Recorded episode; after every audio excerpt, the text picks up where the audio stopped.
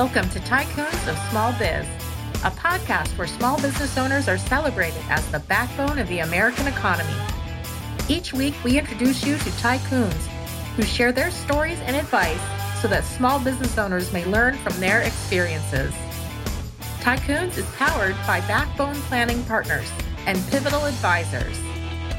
Join us now as our hosts connect you to today's tycoons.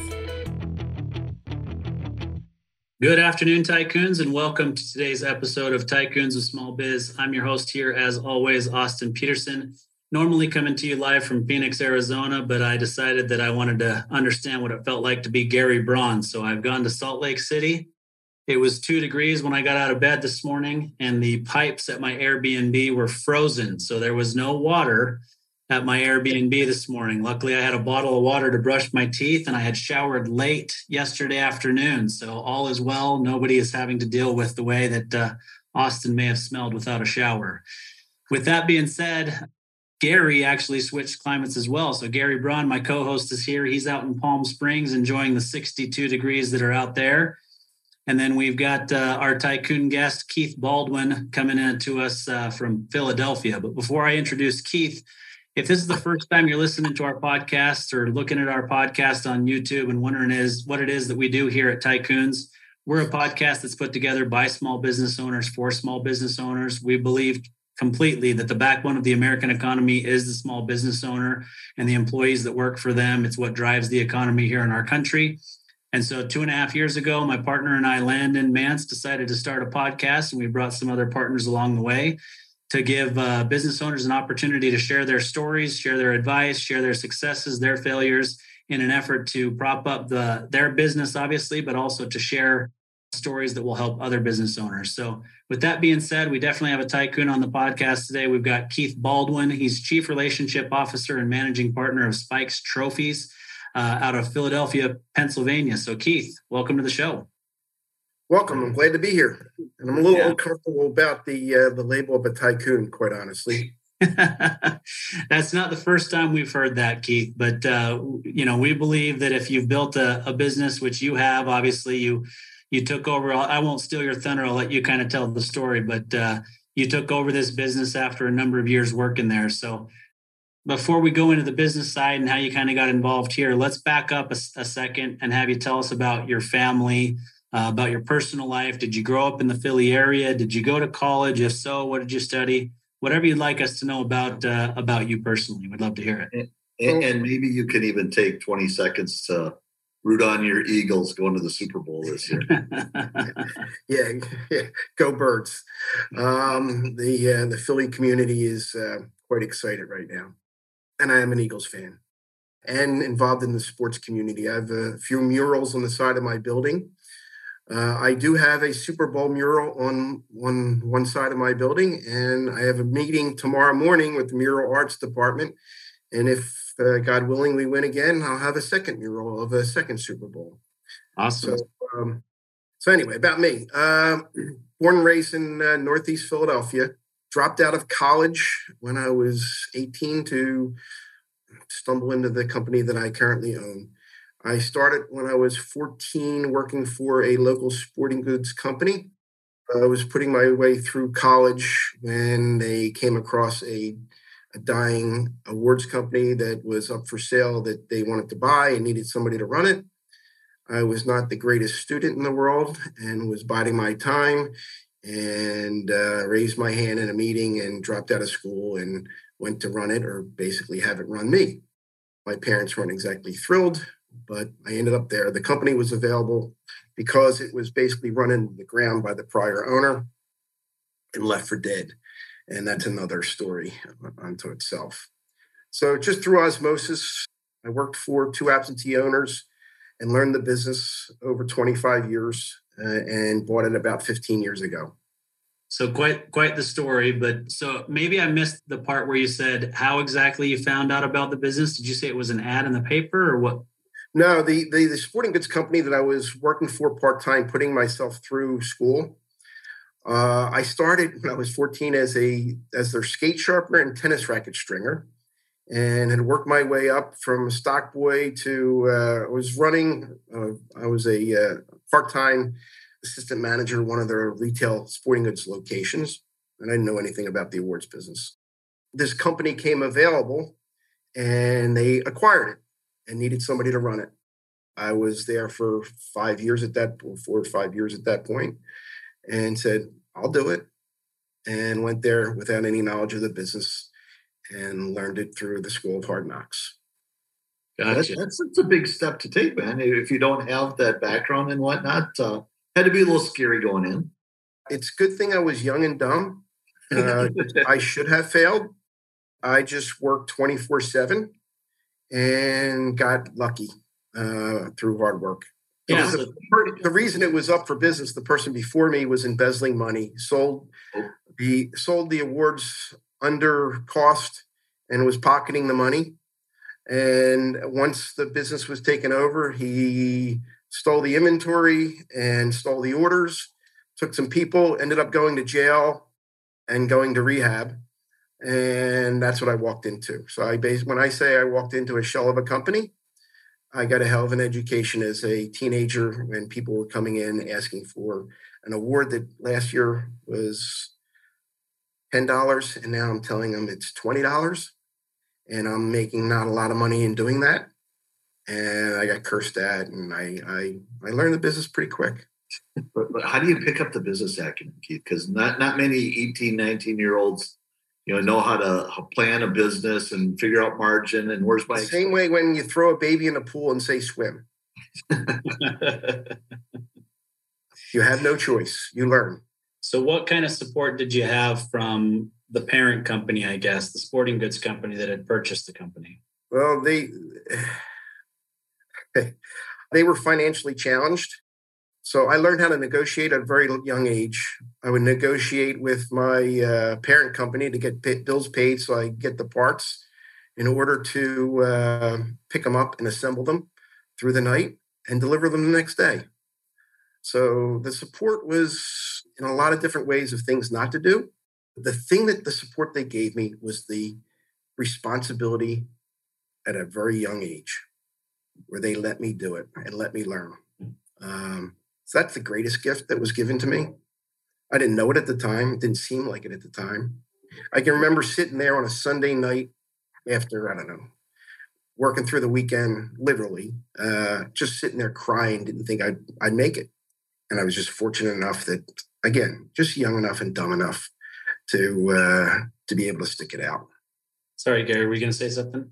I was just gonna say, tell us a little bit about the business. Now, it, it's it's uh, Spikes Trophies, but you do awards and trophies and and signage. Did that start right away, or did that get no? So so the the business is composed now of basically three parts. The main part is still the awards business. It used to be the traditional trophies. People think of bowling trophies back in the day, youth sports. That's just we still do a fair amount of it. Some national accounts but it's a smaller part of our business. Corporate awards is the biggest part of our business. And along with that, we are, and we're a manufacturer of that. We sell promotional products, it's anything with a logo, uh, and we're a broker for that. And then we also started a sign division a number of years ago when the ADA, American with Disabilities Act, came out.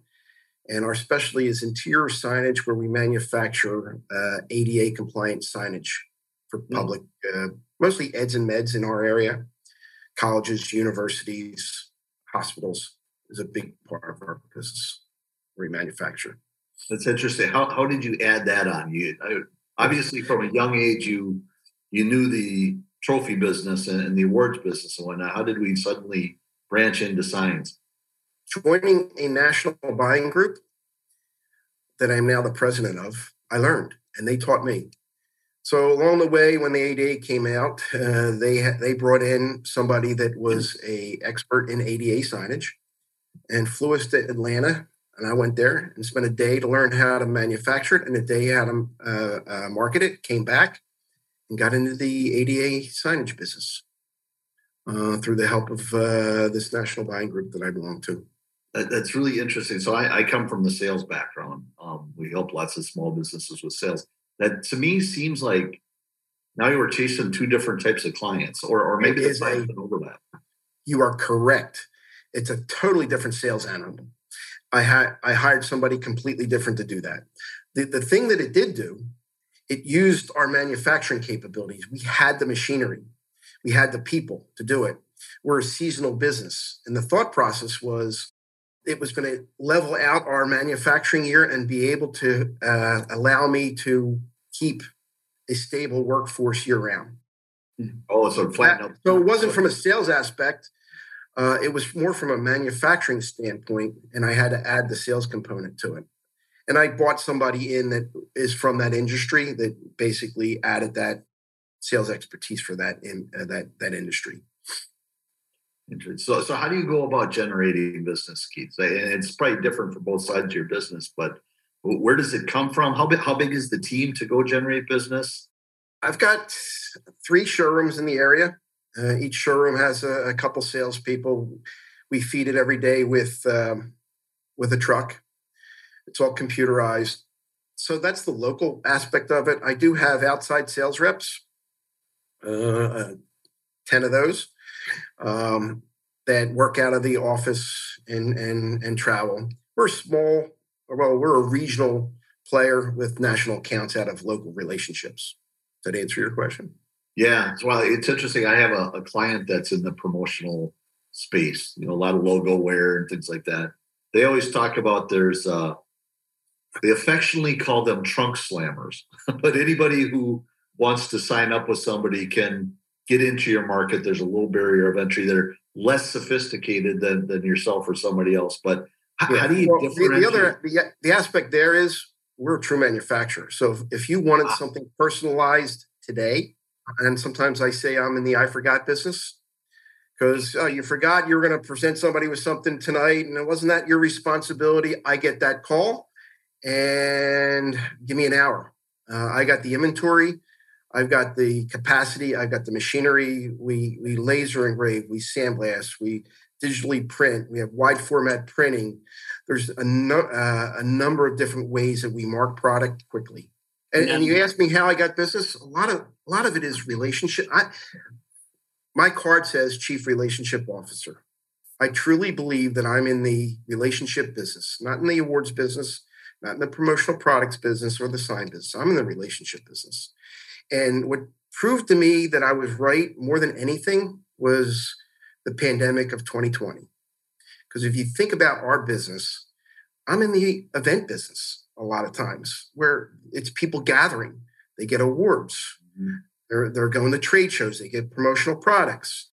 Well, that didn't happen. It, it, and we're a seasonal business, I said, which is the second quarter is the heaviest quarter. We do a lot of universities, schools. That didn't happen. So I was out of business. But we ended up uh, through relationships surviving and selling a lot of PPE. Uh, we got into the mask business, uh, first blank and then personalized. We ended up getting into the hand sanitizer business. I sourced the bottles. We got the liquid. We bought a filling machine. We have the labels that personalize them we uh, we got into for school districts. We sold the panels that prevented the people from getting uh, transferring the acrylic panels. The acrylic panels. Thank you. There's a word for it. I just lost it. Uh, but the, the biggest sale was uh, we became part of the supply chain for the state for medical gloves for the vaccines. That's another book that will go unwritten. And um, there was a lot of bad actors at that time through my buying group, I was that, put me overseas uh, a number of years. Uh, I had relationships that allowed me to connect the dots and and deliver medical gloves when others couldn't. We never had a million dollar sale in our life. We had multiple million dollar sales when we should be out of business because of relationships.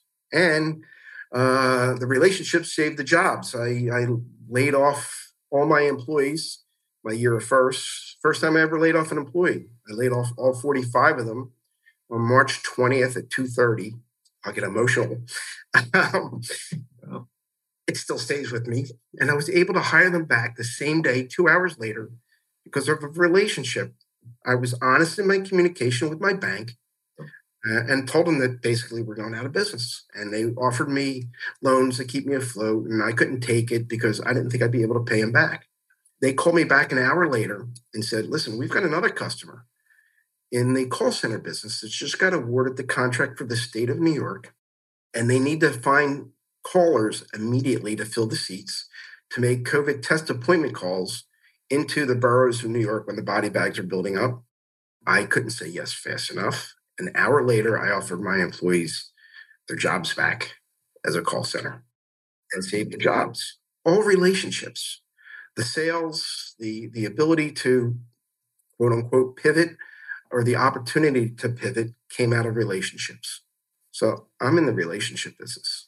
I, I, get it. And I hear, especially in the sales world, I hear everybody say, I'm a relationship guy and everything else. And I think they have a false perception of what that is. So, so what did, what did you do to build up all these awesome relationships that you have, which basically saved your business?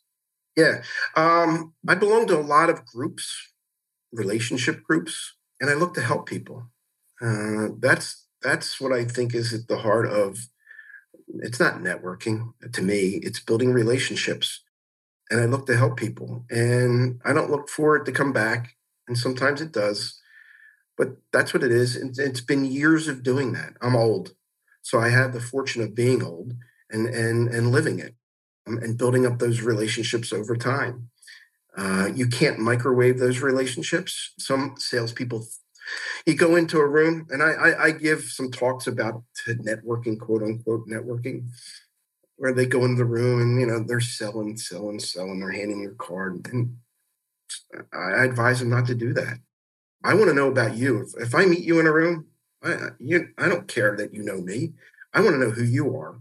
I want to know what you're about and then i want to know how can i help you and i truly try to think of one way that i connect the dot to help you with another relationship or something that you're looking to do uh, that I can help you with. And then I have a process to go build those relationships. Uh, I'll, I'll, I'll, connect with you on LinkedIn. I'll put you into my Outlook. I will make notes of our conversation, how many kids you have, where you grew up, what school you went to, where and when I met you.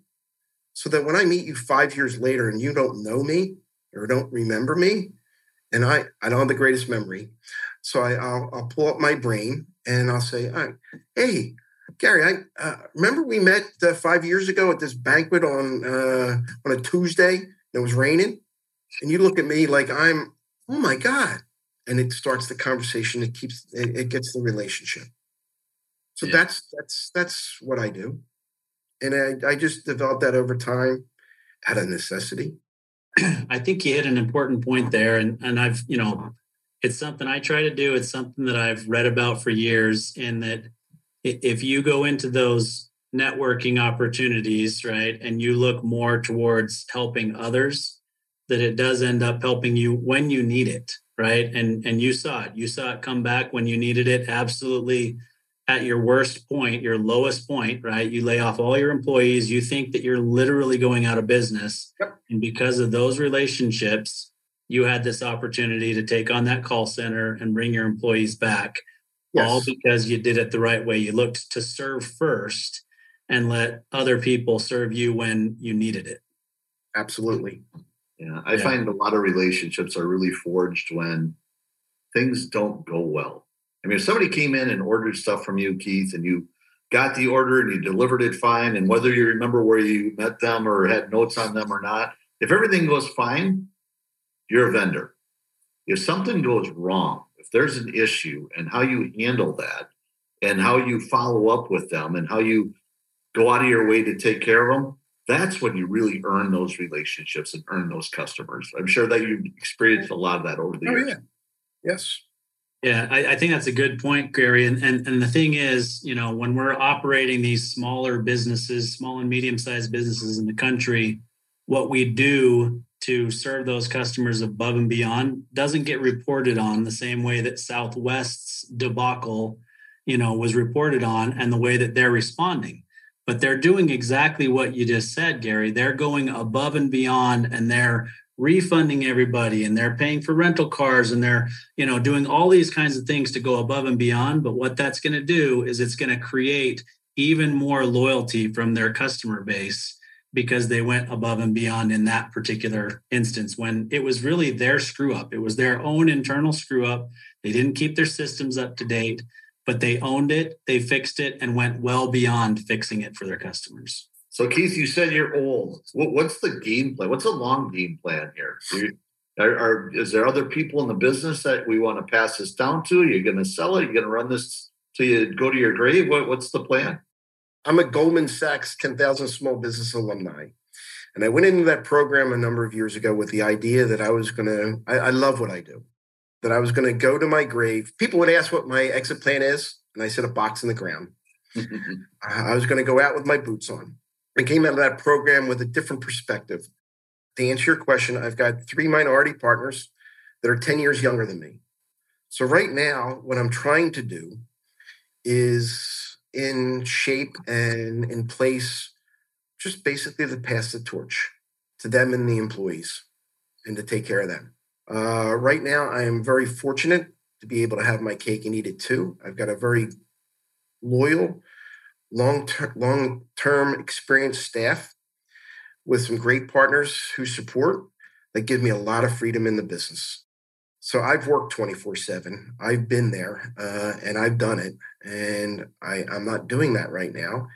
One of my firsts is I spend Thursdays with my grandson, my Thursdays with Luke. If you would have told me five years ago, 10 years ago, definitely, three years ago, that I'd be taking a day off of the week and put my uh, iPhone down and I am present with him for a day, I'd call you nuts. I'm a reformed workaholic and it's teaching me other lessons in life. That's my plan is to set it up for and hand it off to my partners and my employees. I tell clients all the time every business owner will exit their business one way or the other. It's either vertically or horizontally. It's your yeah. choice. so you're, you're going to exit at some point. You might as well plan for it in the best way possible for sure. Yeah, I'm, I'm in the planning stages. Yeah, that's great. So I'll tell you what. One of the one of the things that I I heard from from any everything so far, I'm just going to kind of summarize this is you know, you came into a business that was started in 1929. Yep. You came in in the 1970s, the late 70s, uh, according to my math here. And in my estimation, you literally walked into a business that was dying, but I would look at it more like it was a startup. And more or less.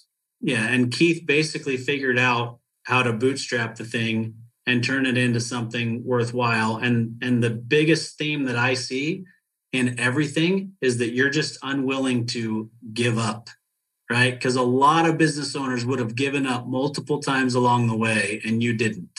Yeah, I'm not the smartest guy you'll ever meet.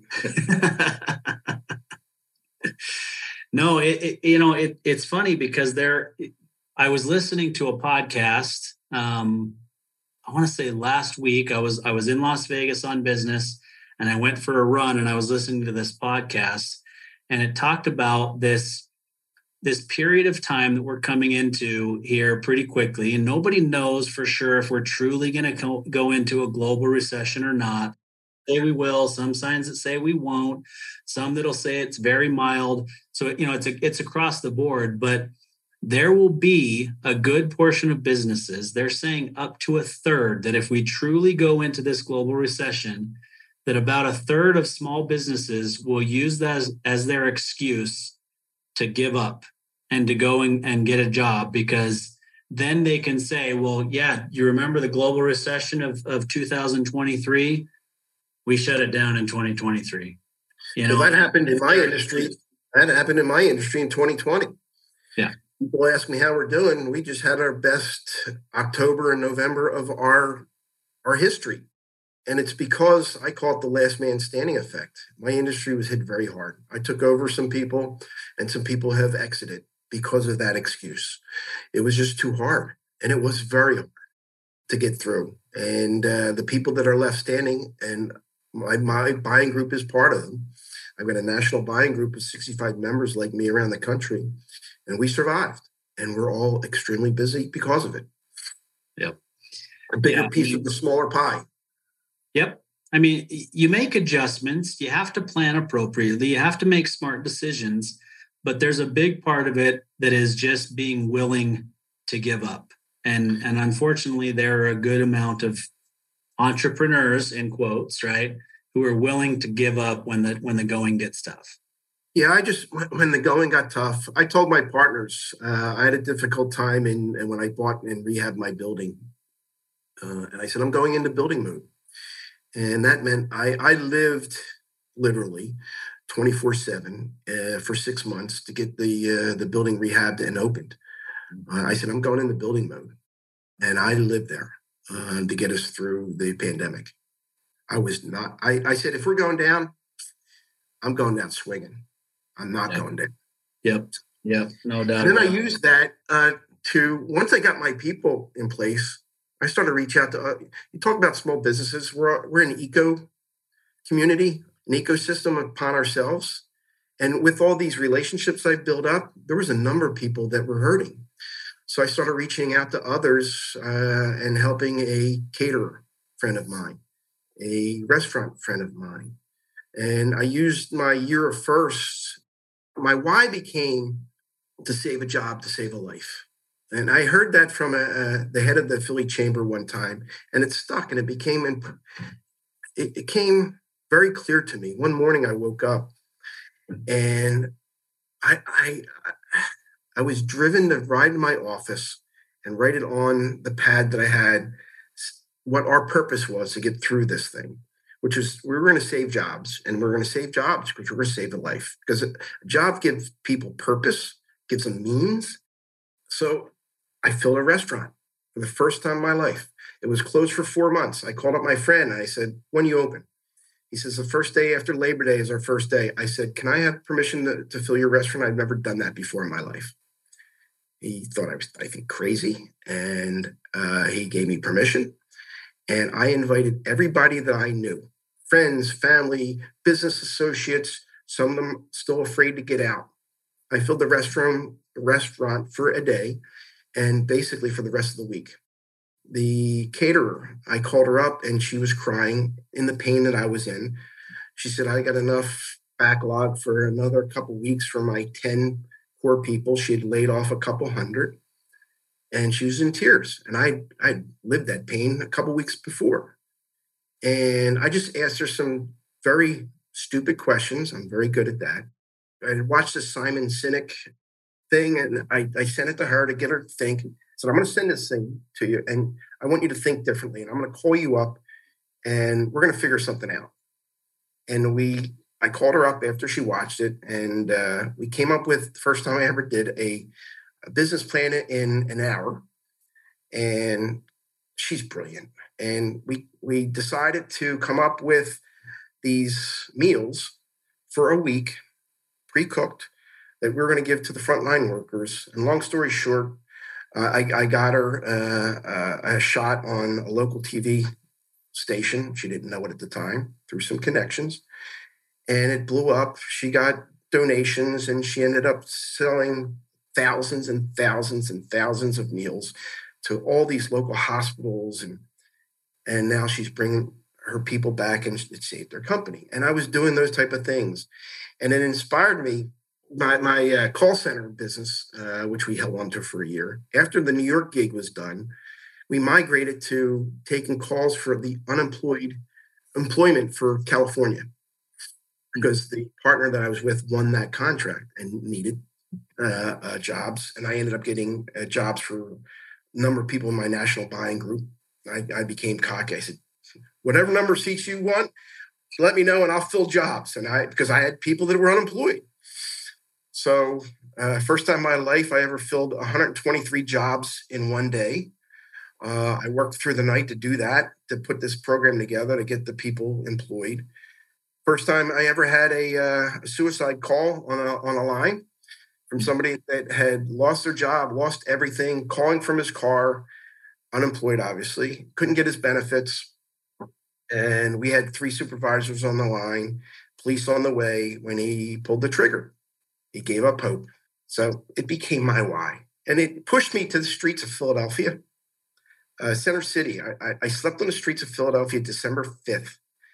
Uh, it was cold, 30 degrees, with the homeless, because I wanted to understand and appreciate what it was like to lose a job, lose everything. I just don't understand how they can do it. Uh, one of the the first I had, I was uh, cold called by a local uh, radio station at the time when they heard about my pivot and I, I, had my 15 minutes of fame of turning myself into a call center and saving jobs. He's interviewing me. He says, I just came from a, a soup kitchen line last week. This was in the heart of when everything was happening. And he says, There's people like me and you in that line that have had jobs their whole life. They're sitting in line for food.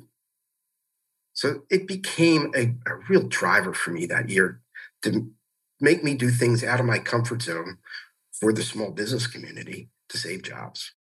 And mm-hmm. I did a lot of other I, the, the the the book, The Leap Year First. I started the year 2020, obviously not knowing that a pandemic or these unwanted firsts were going to happen to me.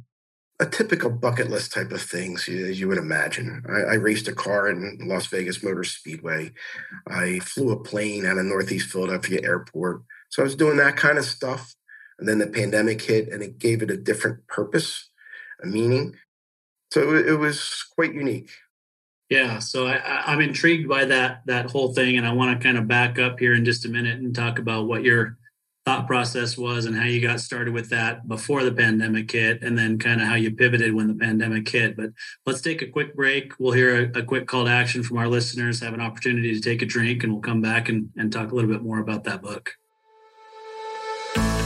Hey there, tycoons. Austin Peterson here, co host of Tycoons of Small Biz. If you think you have what it takes to be considered a tycoon and you're wondering how you could become a featured guest, please follow and then message us at Tycoons of Small Biz on LinkedIn. We'd love to have a conversation with you to see if it is a mutually good fit, and if so, we'll get you scheduled for an interview. If you're unsure about being a guest on our podcast, but are contemplating selling your business over the next few years and you'd like to know what your business is worth, Please also follow us and then message us on LinkedIn for your no obligation, informal valuation of your business. We look forward to hearing from you, and thanks for listening to the Tycoons of Small Biz podcast. And now, back to today's program. All right, Tycoons, welcome back. We're here with Keith with uh, Spike Trophies or GoSpikes.com. And uh, Gary Braun and I are here talking to him about, uh, you know, what it is that he has done over his career, really the last 45 years, but really since the pandemic is when is when things got interesting. So, you know, Keith, before the pandemic, you said you got ready to you made this bucket list, right? You started doing things. So, what was the thought process in in doing that? Maybe it was just, you know, by your own words, you were getting old and you wanted you wanted to do some things, but maybe there's more to it. And then just kind of tell us how that how that pivoted. And then if you want to share some more examples, that'd be great too. Sure. So it was December 5th, and I was at a SHRM uh, event. I was there as a guest, which is Human Resource Organization. Again, another relationship opportunity. And I went there to see if I should become a member, if it was a good use of my time to develop relationships. And it just so happens the keynote speaker that day was Lu Ann Cahn. And she's a local investigative reporter. She is an Emmy Award winning investigative reporter who happened to be a, uh, a breast cancer survivor who had written a book, I Dare Me. Uh, year of first is not unique. And I Dare Me was she dared herself to do something new every day. Actually, her daughter dared her to do something new every day. Uh, and she wrote a book about it. And she was stuck in her career. Uh, technology was passing her by, and and with breast cancer, and she's feeling sorry for herself. And her daughter didn't recognize the person that this accomplished person had become and said, Mom, you got to get unstuck. You've got to do something new and challenge yourself. And long story short, she did that and then ended up doing it for a year. Wrote a book in front of this group, and she's telling some of these stories. And she got emotional about uh, one of the stories about a homeless person. First time she spoke to a homeless person in Rittenhouse Square in Philadelphia. And she ate a scorpion and, you know, some crazy stuff. And uh, and her first first was the polar bear plunge in Atlantic City on uh, the first January. So in this group of people, she says, "I want you to. What's one thing you've always wanted to do? What's the first that you want to do? I want you to write it down. I want you to turn to your person you're right, commit to doing it. And anybody want to share? I was one of the people. I got up and I said, I, I want to fly a plane. I half believed it. Now I'm old. I didn't think. I mean, I thought that time had passed me, and you know, I, I don't know if I believed it, but it sounded good. And afterwards, I I, I, I stayed after, and I got a signed copy, and I said, "You inspired me." I said, I, am going to do a year first.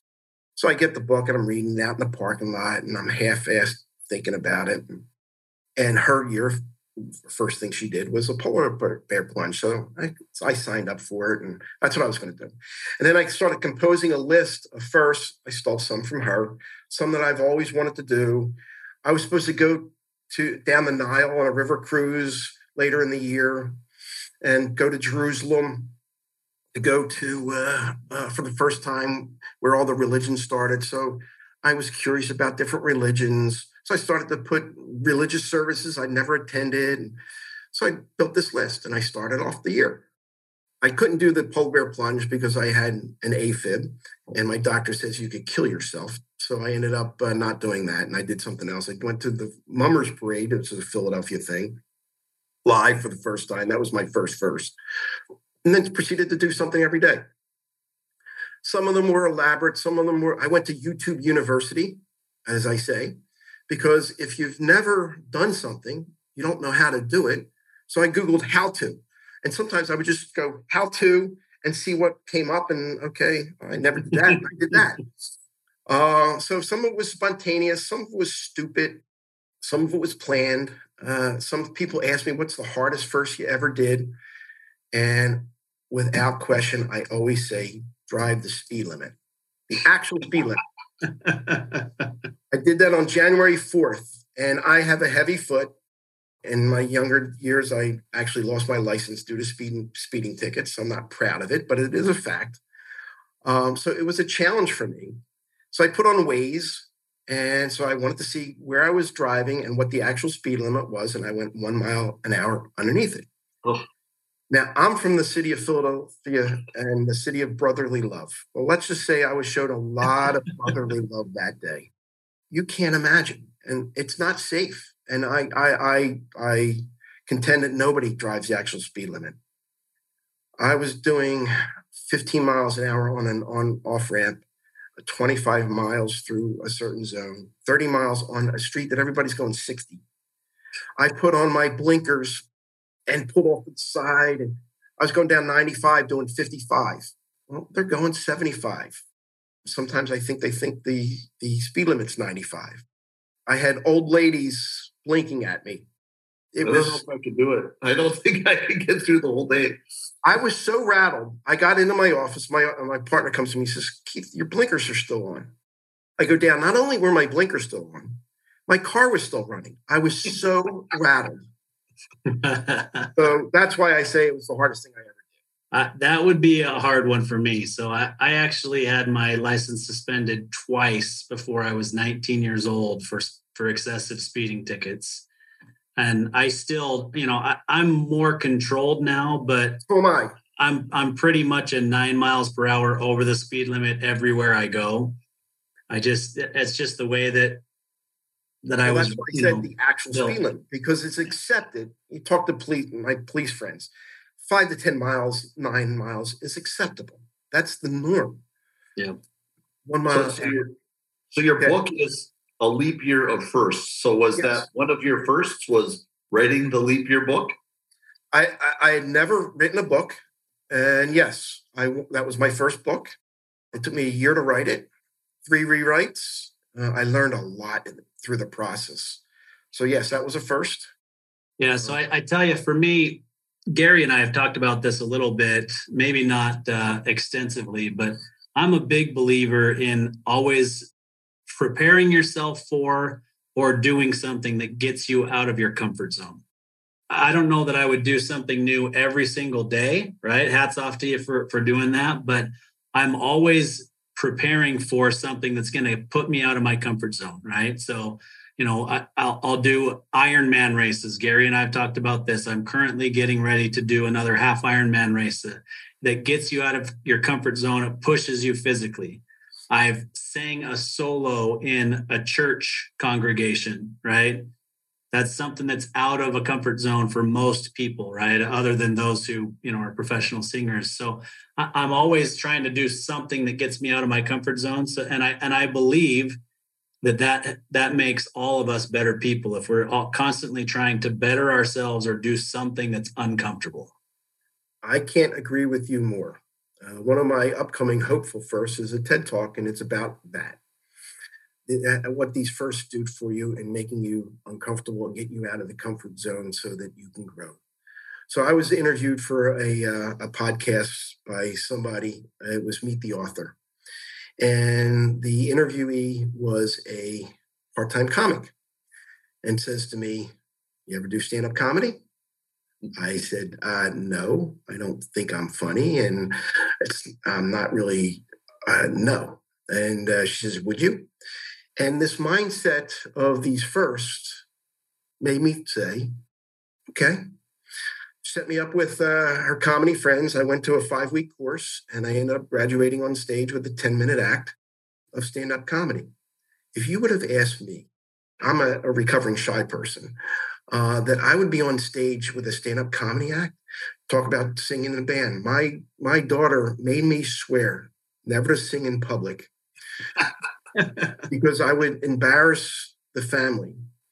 I uh, one of my first was fronting a uh, a band poorly, uh, singing a Doors song, and totally embarrassing myself. I mean, I was totally uncomfortable. So yes, being uncomfortable, walking into, and I did a number of different religious services where I just walked in cold. I would listen to podcasts I listened to my first podcast, and I I thought a podcast was a couple people with cans with a uh, talking about, and I learned so much about different things. Once I got I got addicted to podcasts, so I, I would listen to the podcasts about various various religions or the ones that I was going to go attend, and I'd go to a service, just walk in and experience it, and and and try to understand very uncomfortable things that made me sleeping on the streets of Philadelphia. My wife thought I was crazy. There was a lot of murders in Center City, Philadelphia. Um, yeah. She pleaded with me, but I was driven. Um, and it made it made it gave me a lot of perspective, empathy, understanding, and it was uncomfortable. But I grew and I learned, and it was worthwhile. Yeah. You know, I got I gotta say, Keith, uh, whenever we do these, I'm always looking for you know what are the lessons learned for the other tycoons that are are listening in, and, and you you there's a few that have just struck me with your story here. Uh, empathy, like times a thousand. It, it, it's unbelievable the empathy that you show for the people on the streets of Philadelphia, for your clients, for friends, for acquaintances, and whatnot. That's a key to how you develop those relationships that you do, and and I, I think that's a great lesson for anybody listening.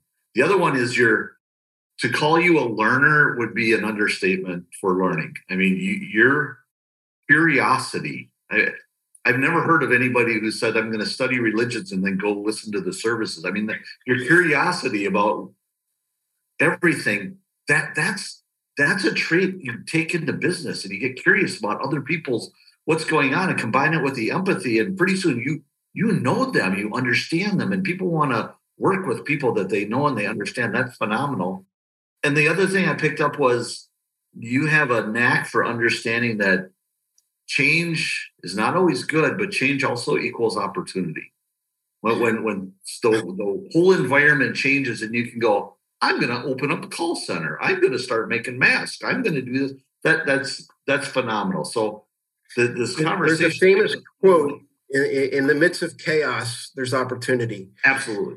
And, and, and somebody sent me that. One of my buying group members sent it to me in the heat of the matter and said that you should put this up on your wall because this is what you're doing for us.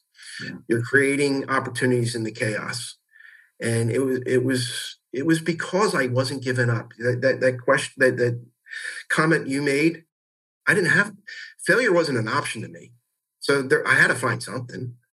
Yeah, no, I mean it, it's it's certainly something that's in some people's DNA and not others, right? And and I I'm a believer that most things can be learned if you spend the time and the effort to do it. I agree. Yeah. I agree. Yeah, and you know, you Yeah, talk. I don't know if I'll ever learn to sing very well. you may be surprised. Uh, yeah, no, I, I I'm with you, but you know, it's you said early on that you weren't a great student, right? And so that's why you you know left school and and you went and worked at the sporting goods store store and all that sort of thing. But th- that there's a difference between being a great student in terms of the system that we have in our country versus being a great learner, like Gary said, right? You have this thirst for knowledge, you have this thirst to be better, and that drives you to constantly be learning as much as you can about whatever. And for, I mean, religion, I think that's awesome. By the way, my wife and I are going to to Israel in a month. We leave on March 3rd, so we're excited for that. If you haven't done it yet, I would I would get that on the on the list. Well, I, I haven't, and actually, I am planning it uh, right as we speak. I just got back from the Galapagos two weeks ago. Talk about a lot of firsts. That was magical. Uh, I took seven couples there, and now they said, uh, "Let's go uh, to Egypt."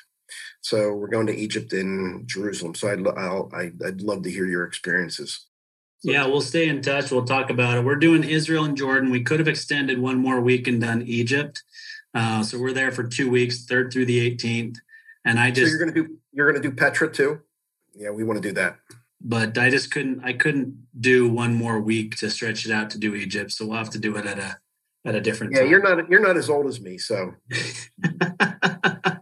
the gray hair in my beard it surprises some people i've we did a, a, an enrollment meeting for a 401k plan last last week and one of the one of the uh, participants is getting ready to retire and she said something about you know old people like us right and she motions to me and i said don't let the gray hair fool you i'm 46 years old so you know i got plenty of time to do those kinds of things for sure yeah, I got you by 20.